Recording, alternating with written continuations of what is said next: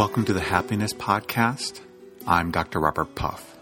This is a premiere episode of the Happiness Podcast where we'll be exploring together ways to improve our lives and be happy. Let's begin. We all seek for many things. Some of us seek for money, some of us seek for fame, some of us seek for love, some of us seek for health. But I believe at its core, what we're ultimately seeking for is happiness. If I have enough money, I'll be happy. If I meet the love of my life, all will be well. If I get that promotion, if I purchase that home, if I get that car, the ifs go on and on and on. But we all know people who have money, who have fame, who even have the love of their life that aren't happy. In this podcast, instead of looking for that which may lead to happiness, we're going to look directly at what does cause us to be happy so that as we listen to this podcast together, we can ultimately have a happy life. It is work, but it's worth the effort. Now you may be asking, why do I want to listen to you, Dr. Puff? And that's a very good question. I'll give you my answer. However, the ultimate proof's going to be as we listen to this podcast, is it improving our lives? That's always the key of anything. Does it work? And if it isn't working, stop listening. But let's give it a try and see if perhaps our lives don't improve. Now, just a brief introduction about me. Why am I perhaps an authority on happiness? You'll learn a lot more about me in this podcast because I'm a storyteller and I like to tell stories.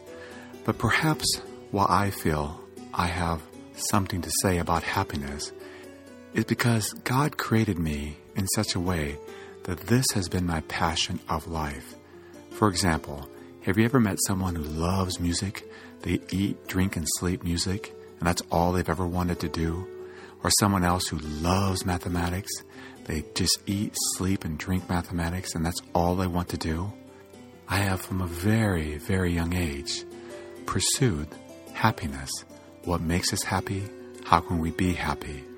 And it's been a long, arduous journey.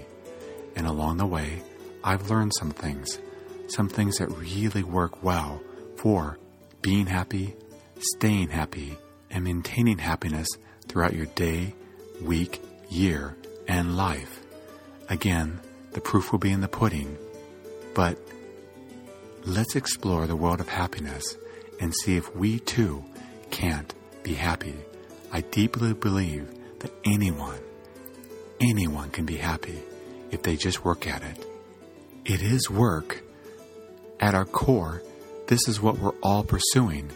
We may be pursuing it by diving into our favorite sports team, watching them every weekend, by going to the local clubs and looking for the love of our life, by diving into our work and hoping that we make enough money and all will be well. These things we'll explore and find what truly helps us to be happy, to stay happy, and to live a happy life. So I'd like to share a story that I heard once that I believe really explains what happiness at its core is all about. There once was a man named Jim who was regularly praying to God for this and that. He wanted more money. He wanted this illness to go away. He wanted the love of his life. He kept wanting one thing after another. And he was just regularly praying to God for this and that and that and this. Perhaps we can relate to that.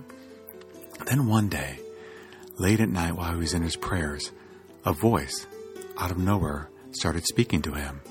He was very frightened. He said, Who is it? And it said, I'm God. And of course, you can imagine he was both afraid and excited. Why are you here, God? What do you want? And God said, Jim, you've been praying to me for many, many years. You're constantly asking for things. And what I'm going to do is I'm going to give you one last thing, only one thing, but it can be anything that you want. But it'll be the last thing I ever give you for the rest of your life. So make it a good one. Jim was then very excited and nervous. He really had no idea what to ask for, so he began talking to his friends. One friend said, Ask for money. If you have money, you'll be happy. And another friend said, No, people with money still have lots of problems. Then another friend said, Ask for a long life. If you live forever, you'll be happy. And again, another friend said, Well, but then all your friends will die and they'll be very sad. We kept asking people what to ask for, and nothing worked. It all had holes in it, and he just didn't know what to ask for. So six months came and went, and finally, late at night again, God came to him. And God said, Jim, it's time. It's been six months, and I need your last prayer request. What's it going to be?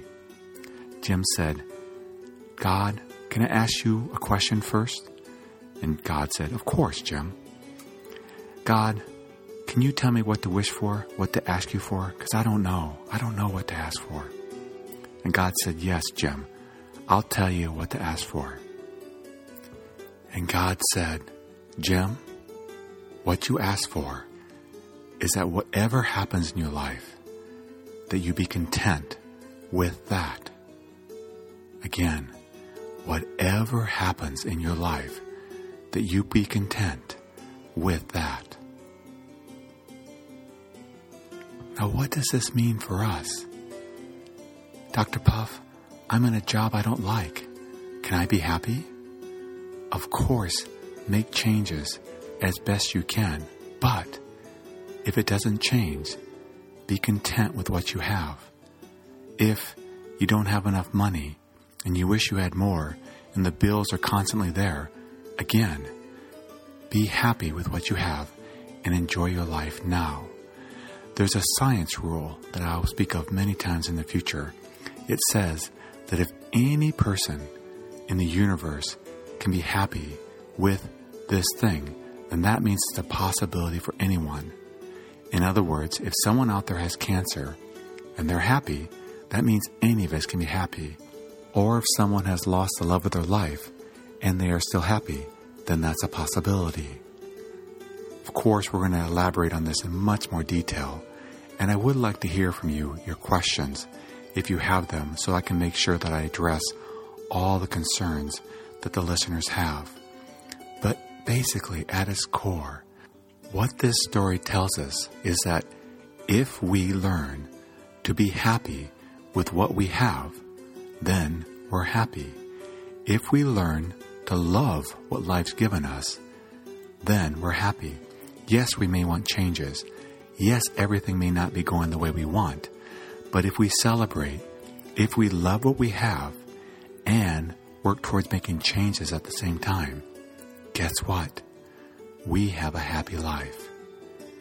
We have a happy life. This introduction to this podcast may provoke more questions in us than answers, but if possible, come back again. Keep exploring with me the world of happiness, because I really do believe that any of us, any of us can be happy. It isn't necessarily complicated, but it does take work. Together, let's explore how to be happy right now.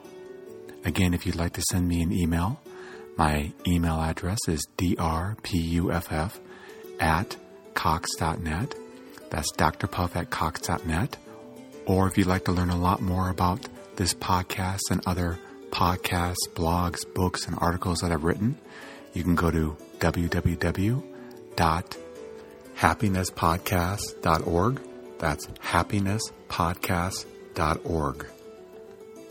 Until next time, accept what is, love what is.